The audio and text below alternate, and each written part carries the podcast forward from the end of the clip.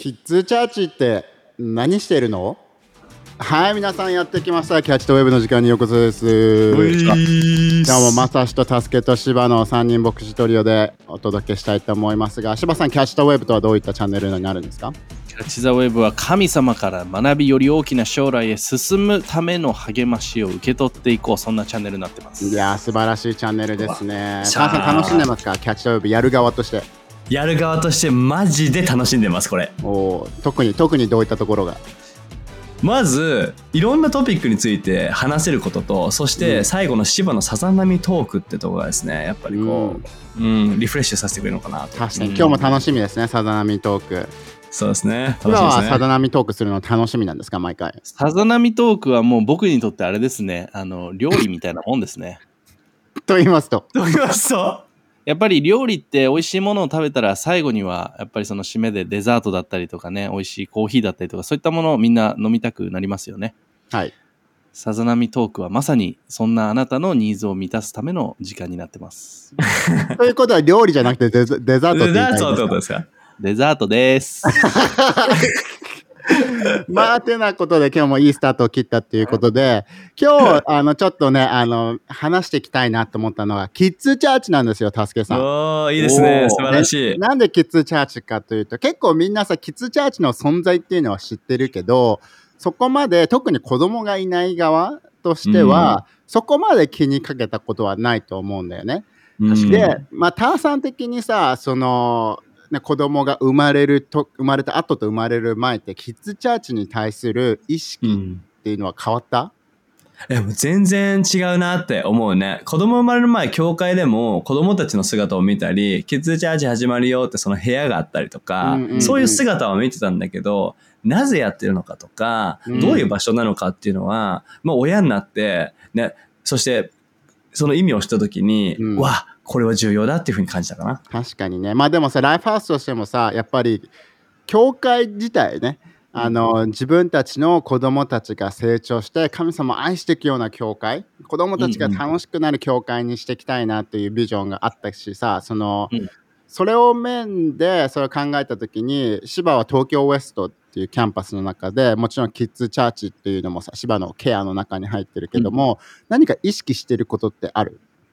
あのめちゃくちゃいっぱい実はあって、おあのやっぱり自分がさっき助けが言ってたように親になるまで子供ができるまでは、うん。やっぱりそのキッズチャーチに対するなんだろうねこう認識っていうのが正直ちょっと甘かったかなっていうのはあの反省としてあるんだけれども、うん。でもやっぱりその子供たちが教会を楽しいって思ってくれることってやっぱりものすごく彼らの将来にとってすごく大切なことだと思うんだよね。うん。で、うん。まあ、その彼ら自身がその人生のどのタイミングで自分自身のそのイエスに対する信仰っていうものを持つのかどうかはわからないけれども、でもそのキッズチャーチが楽しかったから毎週教会に日曜日行ってたとかさ、うん。やっぱそういうことがきっかけで、それが習慣となっていて、ね、小学生、中学生、高校生になった時も自分は教会に行くんだっていうことを自ら選択できるような、確かにそういう子供たちがこう育ってあー行けるう場所、その可能性が埋まってる場所がそのキッズチャーチだと思うんだけれども、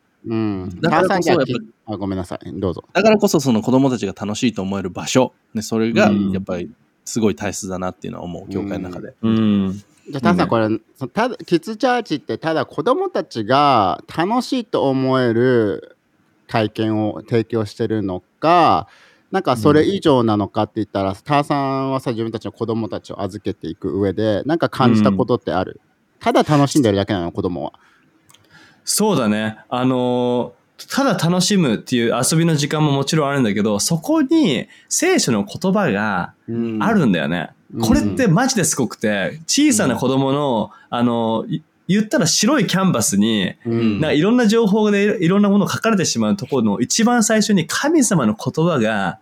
土台になっていくっていう、うん。下地になっていくっていう、そういった時間になってるっていうのが、キッズチャーチの大きな特徴だなと思う。こううん。芝はさ、2人の子供、2人とももうキッズチャーチ？そうだね、今2歳、3歳なんで、2人ともキッズチャーチ行き始めた。なんかうんキッズチャーチ行き始めてからさ、うなんかう家での変化とか感じたことある、ああ、めちゃめちゃある。なんか、まあ2歳3歳とかだとさ、何々ごっことかが好きなんだけどさ、うんうんあの、最近めっちゃよくやってるのが、あのーテレビのスクリーンの前に立って、なんか何でもいいおもちゃをこう手に持って、マイクに見立てて、あの、キッズチャーチごっこをしてるのね。えー、すごい。へえ。ジュダが、あの、長男の方が、Welcome to Kid Life House Kids Church って言うと、ソファーに座ってる弟のイーライが、イエーイ Let's sing worship! って言う言うと、イーライとジュダが二人で立ち上がって、なんか、あの、歌を歌い始めるっていう。すすごい可愛いんだよね、それが。でも、それいいねキッズチャーチのいい影響がそこに出てるなって思う。確かにね、うん学んだことを家でもね提供されていくっていうのだからやっぱさキッズチャーチってさ自分もちょっとなんかさあのまだ子供がいないし、まあ、東京で特にさやってた時はあのユースの方とかをメインにやってたからキッズまでたまにさ、特に教会来てばっかりの時ってさ何やったか知らないからあれだけど、なんかイメージ的にたださんなんか、あの子供を預ける場所みたいな。うん。ではいおとでメインのチャーチメインのホールの中がメインなんだよっていうさ、考えをさ、うん。教会来てばっかりの時持ってたけどそそれはど,、どっちがメインなのかな？あそうね。俺も、その、親御さんが礼拝に行けるように子供を見てますよっていう、まあ、もちろんその機能もあるんだけど、うんうんそうじゃなくて、この大人の礼拝も子供の礼拝も神様を賛美して神様の言葉を受け取るっていう意味で、これは本当両方とも超重要な場所だなってすごく思うね。うんだからどっちに優劣をつけるっていうこともつけがたいやつってやつですね芝これは。いやもう本当にそのなんかあのねいそれぞれの場所にそれぞれの働きがあるっていうのがうん。まさにこれだと思うんだよね。なんか、だから両方大切両方いい。そして両方ともやっぱその神様の大切な働きの一部っていうこと、うん。それもキッズチャーチに言えると思まあでも炭酸これさ聞いてる人にはみんなにもさすごく知ってほしいなと思うのはさめちゃくちゃすごいことがキッズチャーチでは起こっていてただうん。もちろんゲームしてただイエーイってやってるだけじゃないっていうさあうん。それこそ裏側ではものすごい神様の働きとか存在で満たされてて祈りで満たされてる場所なんだよってことだよね。うん、本当そうだね。聖書にもあるけどさ、イエスはさ、子供がイエスのところに来るのを、弟子は止めようとしたけど、イエスは止めるなって。うん。神の国は彼のためにあるってさ、こう抱きかかえてあげるシーンがあるけど、キッズチャーチはまさに本当にイエスと子供たちの場所で、うん。ね、子供たちが神様の愛を体験して、うん。ね、その関係を楽しむような場所っていうのが素晴らしいよね。確かに。まあなんかそこの中でやっぱさみんな芝さこれ、うん。なんか自分もやっぱ横浜に行きだしてから考えるようになったことだけどさ、うん。教会ってやっぱ全てのカテゴリーとかさ 全てのエリアが一つになってやっぱ教会ってなるっていうさ意識を持つのは大事だよね。そうだね。うん。なんかさっき優劣の話あったけど、本当に優劣じゃなくて、キッズチャーチがあるから、うん。教会に来てくれる親御さんたちもいるし、それこそね、あの、まだイエスを知らない人たちでも、家族、ね、子供連れで、あ、教会ずっと行ってみたかったんだけど、私子供がいるんだよねっていう人も、うんいや、子供がいても教会は大丈夫なんですよって。しかうん。も子供が楽しめる安全な、ねうん。そういう場所があるんですよっていうさ。だからやっぱそのキッズチャーチの、えーキッズリーダーのみんな、キッズチームのみんなのその働きっていうのは、やっぱり、あの、なかなか見えないかもしれない。俺らのその、ねうんうん子供たちがいない人たちからしたら。でも、すごく重要なことをしていて、うんすごくその将来につながることをみんな働きの中でやってくれてるんだっていうのはすごい励ましたいし感謝したいね。うん、確かに、ね、本当そう。だからもちろんなんかしつけとかはね家でやるべきだと思うしキッズチャーチの人たちがね、子供のしつけをする場所ではないとは思うけど、キッズチャーチっていうのが、ターさんこのすごく神様の言葉を学ぶ場所とかさそのうん教えていく場所っていうところではすごい位置づけだよね。その子供の将来にすごく大きな影響をね将来的に与えていく土台築きの場所だよね。うんね、いや、信玄だっけ？書いてあったよね。小さい頃に神の道を教えなさいって、そこから離れないようにってさ、うん。本当にそこの部分をキッズリーダー、そしてキッズのね、もう、チャーチっていうのはやってて、それは子供の一人一人の将来が確実に神様の守りの道に進み、そして永遠に違いを生み出してるっていうのがあるから、うん。すごく、うん、マジで重要だなと思う。え2人はさキッズチャーチで教えたことある？俺ね、ないんですよ。英詞はないの？俺あるよ。俺もある。うん。おーターさん経験上感じたことはどうだった？何が違った？あのね、本当にこの集中力の短さと、そして子供たち、いい、あの、もし俺が上手に教えることができたなら、子供たちは大喜びで受け取るってこと。確かに。すごくね、そこのとこが、あの、何よりもメッセージする中で難しい対象、相手だなって思うのが印象的。全然違うよね。うん一回言われたことあるのよ、確かなんか、後ろの方に座ってる女の子に。え、なんてなんだっけ？なんだっけだ、まだ、まだ終わんないのみたいな。あ、そうそう、あるよ、そう。なんかまだみたいな。もうごめんな。そうだよなって言って、もうメッセージを俺はやめて、みはい、じゃあここ立ってきてくださいって言ってみんな来させて、違うとこ立ってみんなこっち来てくださいって言って、座ってくださいって言って、もう一回話してた。仕切仕切り直したことある。あるあるだよね。でもよく言うのはさ、なんか自分の経験でもそうだなと思うのは、やっぱり結構さ、噛み砕いてあげてうん。教えてあげる。で、プラス集中力がやっぱりないから、いろんなことをしながら、分かりやすいように教えてあげなきゃいけないってことだったんだけど、やっぱりもうシンプルにキッズにも教えられるんだったら誰にでも教えられることがターさんこれできるなっていう俺のなんか学びはそうだったんだけど、ターさんもそういう感じた？いや、思った。あの、それをやる前からロロさんが、あの、大人に教えられても子供には教えられない。でも子供に教えられるのは大人に大人に教えられるって言ってて、うんうん、そうなんだと思って実際やってみて、本当だって本当に心がターさんこれあれだねちょっと芝にもぜひ、まあ、ウエストでもどこでもいいんだけど、うんキッズチャーチにちょっと一回行ってなんか教えに行ってもらいたいねこれねあ、ちょっと、ちょっとやってみて、あ、しいよね。キッズキャンプとかのゲストスピーカーやってみてほしい。あの、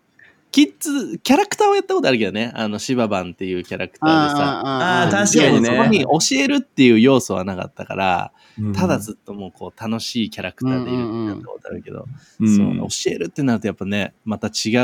うレベルの技術というかあれが必要になってきそうだよね。うん。芝にとってすごくいいかもしれない。と今思ってる。そのなんか尺尺っていう問題言い方よがなんか感じる？脇腹つつかれてはいるよね。一回行ってみてほしいわ、でも。結構気づきがあると思う。いや、アマンダにもね、この間言われた。で教えてみなよって。今週、今週芝メッセージしてなくて通訳もしてないんだから、キッズチャーチちょっと来てみて、つって。おーいいこの日は見に行くまででとどまったんだけど、次ちょっとそういう日があったらちょっとやってみようかな。ねうんいいよね。うんでもなんかさ、そのさ、アマンディとかさ、あのシバマンやった頃とかもそうだと思うけどさ、すごく子供ってさ、そういう楽しいとかいいなと思ったことすごく覚えてるよね。いやー、ほんとそれね。なんかターさんとかもあれじゃない？キスケ、まあ子供がさ、こう、うんあの頃楽しかったっていうことでさ、永遠と話すでしょ？もうなんかね、もうキスケもなんかもう好きなものはずっと言ってるから、救急車って1日に多分100万回言ってる。マジで、本当に気に入ったこととかっていうのをずっとこう繰り返すのが子供だなって思うね。いやー、そこの中でやっぱりさそういった早い時点でやっぱ教会を通して楽しいとか、うん神様の言葉はいいっていう体験をさせてあげられるとやっぱりその子の人生の形成に関わっていくと思うしなんか俺今でも全然さ、コロナ時代何回かやったぐらいだけどさマッシュポテトのもう一回見たいもう一回見たいってさ結構言われるえ ー、すげえマッシュポテト。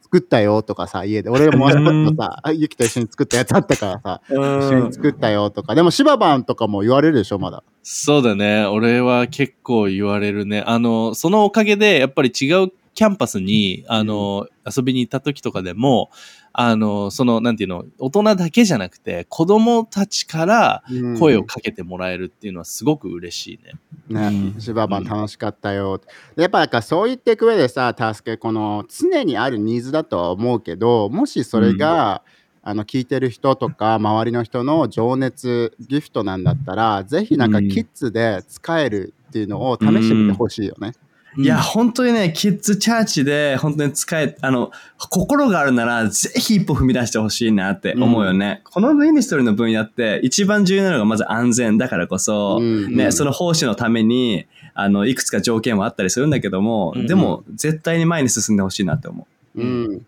もうなんか人がいればいるだけやっぱキッズもねお兄さんお姉さんがいて楽しいと思うもんね芝これは。う。ん、そうだね。で、あとやっぱライフハウスにはさ、そのキッズのドリームチームあのの中のその使い方の一つとしてさ、キッズパートナーっていうものもあったりしてさ、なかなかそのね、自分がそのキッズのミニストリーの中でこうフルにっていうのは難しいけど、その一部になりたいって親御さんとか、うんうんあうん。のそういう人たちがあのその日来て T シャツ着てでアシストしてあげるみたいな、うんそういう形での関わり方もあのあるからこそ、うんまあそのねエリア分野にね興味あるのであればぜひあのやってみてほしいなっていうのはすごい思うね。ね、うんでなんかさターさんさ東京のチャーチではさ結構ちょっとずつこれが見れてきてることになってるけどさ、やっぱその教会が21年前に始まって、ねうん。その大学生とかで教会に来て結婚した人たちが子供が生まれてキッズチャーチに行き出して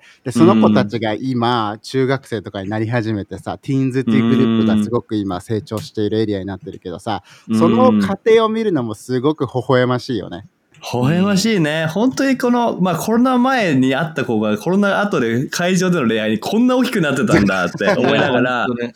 でもその子たちが次の子たちのすごい面倒を見てんのよ。うん。うんうんそれが本当になんか美しいなって思うんだよね。やっぱ血のつながりはたとえなかった。としても、教会という家族の中で、本当兄弟姉妹として、うん。あの、関わってる姿がマジでいいなと思ね、うん。でもさ芝それもさなんか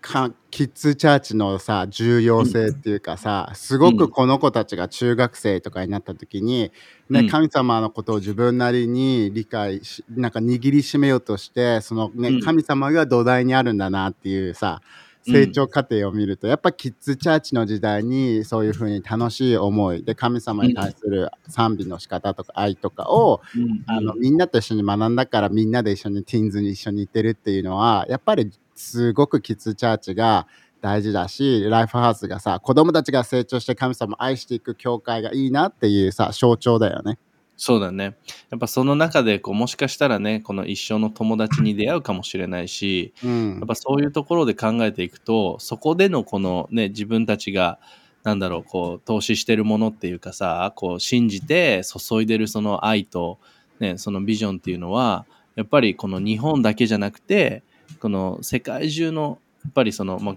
神様の王国の中での、もう将来があそこに詰まってるんだなっていうのは感じるよね。うん。ねだからやっぱさ逆になんかターさん的にう。うん親の人たちへのうん。キッズチャーチに対するなんかアドバイスとかおすすめとかってあったりする？ああ、そうだね。一つ今言えることは、今、教会、オンラインっていうオプションもあるんだよね。だから礼拝を家でから礼拝できるっていう風にして、まあ多くの家族がやっぱりこの家から礼拝することを選ぶこともあったりするんだけども、ぜひとも子供と一緒に教会に来て、キッズチャーチに子供を連れてきて、うんね、それただ、まあ、あなたもその場所でね、コミュニティがありつつ、子供にとってのコミュニティもできていく。そしてそのコミュニティが彼らの信仰をこれから助けていってうん。うん、与えること、受け取ること、そういったことを全部学ぶことができて、ううん。うん、だから、親御さん聞いてる方いて、まだキッズチャーチで連れてきたことないよって言ったら、ぜひぜひ、一度は、一度や連れてきてほしいなと思う。ね、うん。確かにね。なんかやっぱりそのキッズっていう時代っていうのがやっぱりさ、すごく心が柔らかいというか、うん。そのまあいろいろな影響力はあるけどさ芝やっぱりそこの中で、まあ、中学生の友達から受ける影響力の量とかさテレビから受ける影響力の量と、やっぱ小学生の頃の親とか教会が与えてあげられるいい影響力ってもう全然運転の差だよね。すごいね、うん。運転の差だって。うんででやっぱそこにねこう自分の中に土台があることによってこれからやっぱ子供って成長していってささまざまな、ね、世の中からのさまざまな情報影響っていうものを受けていくからこそ、そのタイミングで自分自身の中にこのイエス・キリストっていう土台を持っておくことによってうん。あこれってちょっと違うなとかさその大きくなった時にね、自分でこうね判断してあの、さらに、まあ、それがこう強い信仰を持っていくきっかけになるのかもしれないし、確かにね、でライフスタイルとしていいよね。ターさん。家族で一緒に日曜日教会に行く日だよっていうので、うん。やっぱり小学生の頃からそういう風に形成されていくと やっぱ中学生高校生大学生になってもあ、うん。自分にとって教会っていうのは大事で楽しい場所なんだなっていうのがすごく子供たちが将来的にも、あの神様を愛していく教会っていうに成り立つ上でやっぱ親の存在っていうのも大きいよね。そういう風に連れてきてくれるとか、嫌がっててもちょっと無理してでも連れていくっていうね。うん。ね、またね、親自身の教会に対する姿勢もすごく大事だなと思うし、うん教会にもう行かなきゃいけないんだから行くようじゃなくて、楽しみだねっていう、この、うんうん。神様だと、みんなもいて、神様もいて楽しみだねっていうのはすごくいいか家庭の雰囲気になるかなとも思うし、うんうんね、まだ結婚してなかったりとか、結婚してて子供がいない人たちも、まあそういう素晴らしい家庭を持つっていうビジョンも本当に持ってほしいなって思う。大事だよね、そのねワクワク感を持つっていうのはねタンさうんこれ。ん。めっちゃ楽しいから。うん。間違いないね。じゃあちょっと実践的に、親目線になると芝とか助けは、子供が教会に行きたくない家から今日は出たくないって時に直面したことある？ああ、まあまあ、2、3歳だから、その理由はどうであれあるよ。おそういった時芝はどう対処してさ教会に向かっているの？えこれすごく、あの、別に何のアドバイスになるかどうかもわかんないんだけど、俺は、ドーナツで釣った。教会の前に、教会の前にドーナツは食べようよって。ドーナツ食べてからキッズチャーチ行こうって言った。ら分かったっつってすぐ車乗ったけどね。まあでもなんか、うん。どんな気持ちの浮き沈み、まあそれって結局さ、キッズチャーチが嫌だっていうか、結局ね、2歳、3歳なんかただ気持ちの浮き沈みだからさ。でもその中でやっぱりその彼らが好きなものをそこに持ってきてあげるっていうのはうん。一つ大切かなって思う。なんかご引きずって連れてご褒美的なねくんじゃなくて、そうそうそうそう。で、日曜日のその習慣っていうかさ、ね、教会行って、ガスト行ってアイスクリーム食べるとかさ、うんうんね、教会行って、じゃあミスド行こうとかさ、そういうなんか,か、子供たちにとっても日曜日ってセットで面白いものがあるっていう。さ確かに。それはすごい子供たちにとっていいことじゃないかなと。さんはなんかある？俺一回あったのが、次が、あ日曜日の朝からずっとぐずぐず泣いてて、もう準備も大変でって時に、あのー教会のキスケのすごく仲いい同い年の男の子がいるんだけど、うんうん。その子の名前を出したのね。その子の名前出したら、はっ。って言って落ち着いて、今日会いに行くよ。会いに行き、会えるよ。って言ったら、はっ。はっって言って準備して、あの、すぐスムーズに行ってでもそれもさキッズチャーチ様々っていうかさそうだね、ね。そういったところで会えて、ね、小さいか小さいなりにそういったね友達関係を築いてるからだよねターさんそれは、うん。いや、ほんとそう。だから、会え行ったら会える、い会えたら楽しいっていうのが多分頭で繋がってるんだろうね、すでにね。うんうんいいね。いやでもやっぱこうやってねどんなステージになっても子供たちがね、自分たちの特にね子供たちが成長して神様を愛していく教会っていうビジョンがあるからこそカルチャーがあるこそあるからこそキッズチャーチがこのように成り立っていて、うん。ねやり方があるんだよっていうところでなんか最後に締めで芝ありますか？話したいことは。まあそのなんかまあ今日の話って結構あの親御さんたちだったりとかねそういう人たちに結構なんかこう向けられたメッセージに感じるかもしれないけれどもでも究極さ若い世代って言ったらもうねあのキッズも若い世代に含まれるわけでうん。でそこがやっぱりミッションの境界だよっていうのを、まあ、前のエピソードを聞いてくれた人はうん。うんあれかもしれないけど、まあ、ちょっと話してたけどでその子供がいないあるいはまだシングル独身あるいは大学生、ね、どういうところであったとしてもそこにもし情熱があるのであればすごい励ましたいのは一緒にこの楽しい次世代を立ち上げていくキッズチャーチっていう場所を作っていかない、であなたもその一部になれるよっていうのはすごい励ましたいかな。チャーチ、まあ、大募集中だよねターさんね。いや、ほんと大募集中だし、あと、アウトリーチとか、教会でイエスを信じて救われた人のストーリーを聞くと、うん。やっぱりどっかに小さい頃に、うん。あの、教会にいたことありましたとか、確かにあるね。そう、あの、小さい頃、キリスキリスト教の教幼稚園に行ってましたとか、保育園に行ってましたとかっていう声をめっちゃ聞くんだけど、うん。今、まく種が彼らの将来を変えるって考えると、うん今、心があるなら、そこに進むときに誰かの人生に影響を与えるスタートになってるんだよっていうのを励ましたいかな。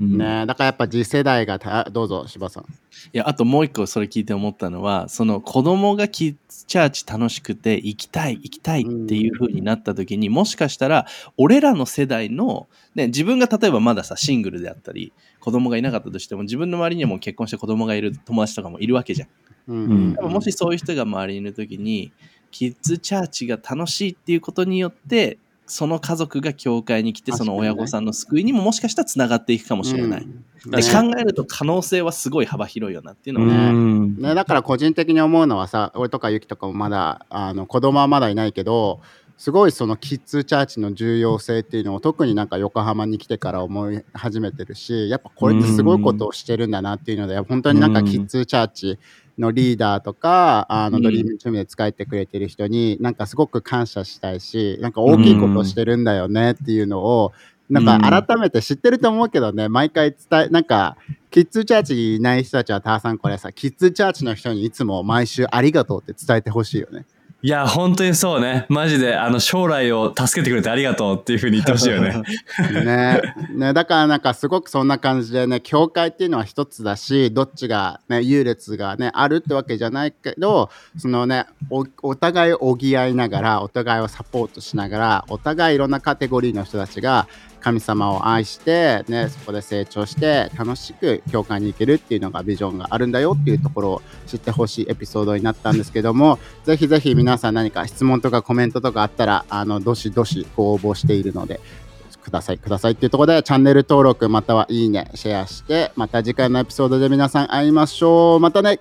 またね。バイバイ。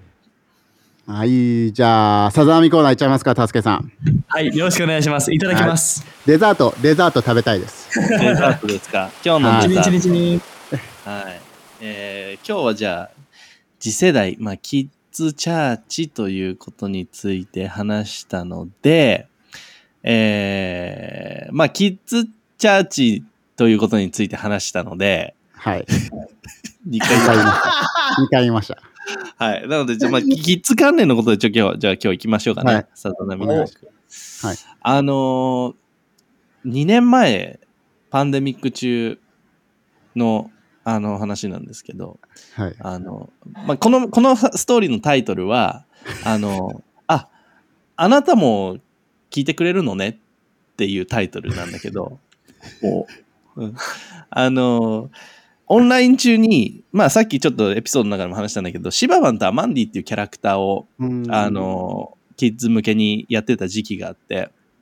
それがだんだんこう自分の東京 OS だけでやってたものが、まあ、グローバルにこうね、うんあの、広がっていったっていうところなんだけど、ある時、あの、キッズ牧師のサチの方から、夏の、あの、サマーキッズオンラインキャンプみたいのを企画してて、うん。その中で、シババンとアマンディにもちょっと出てほしいから、あの、その、当時俺らが作った、まあ、ジングルというかダンスと歌があるんだけれども、それを、この、まあ、それ用にちょっと撮影してほ来てほしいって言われて、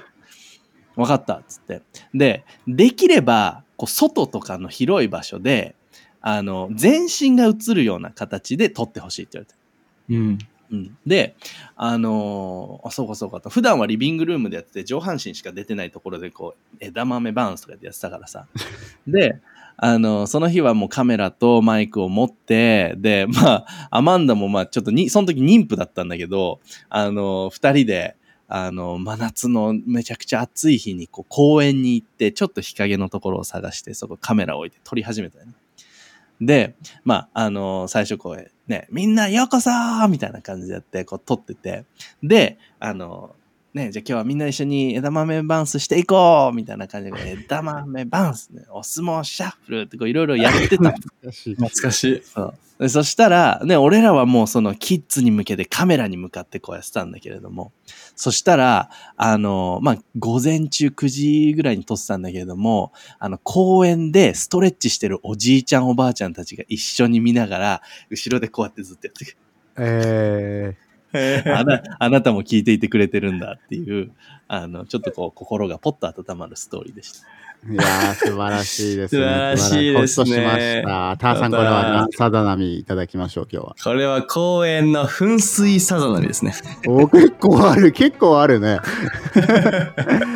はーい、じゃあそんな感じで皆さん次回のエピソードで会いましょう。またね またね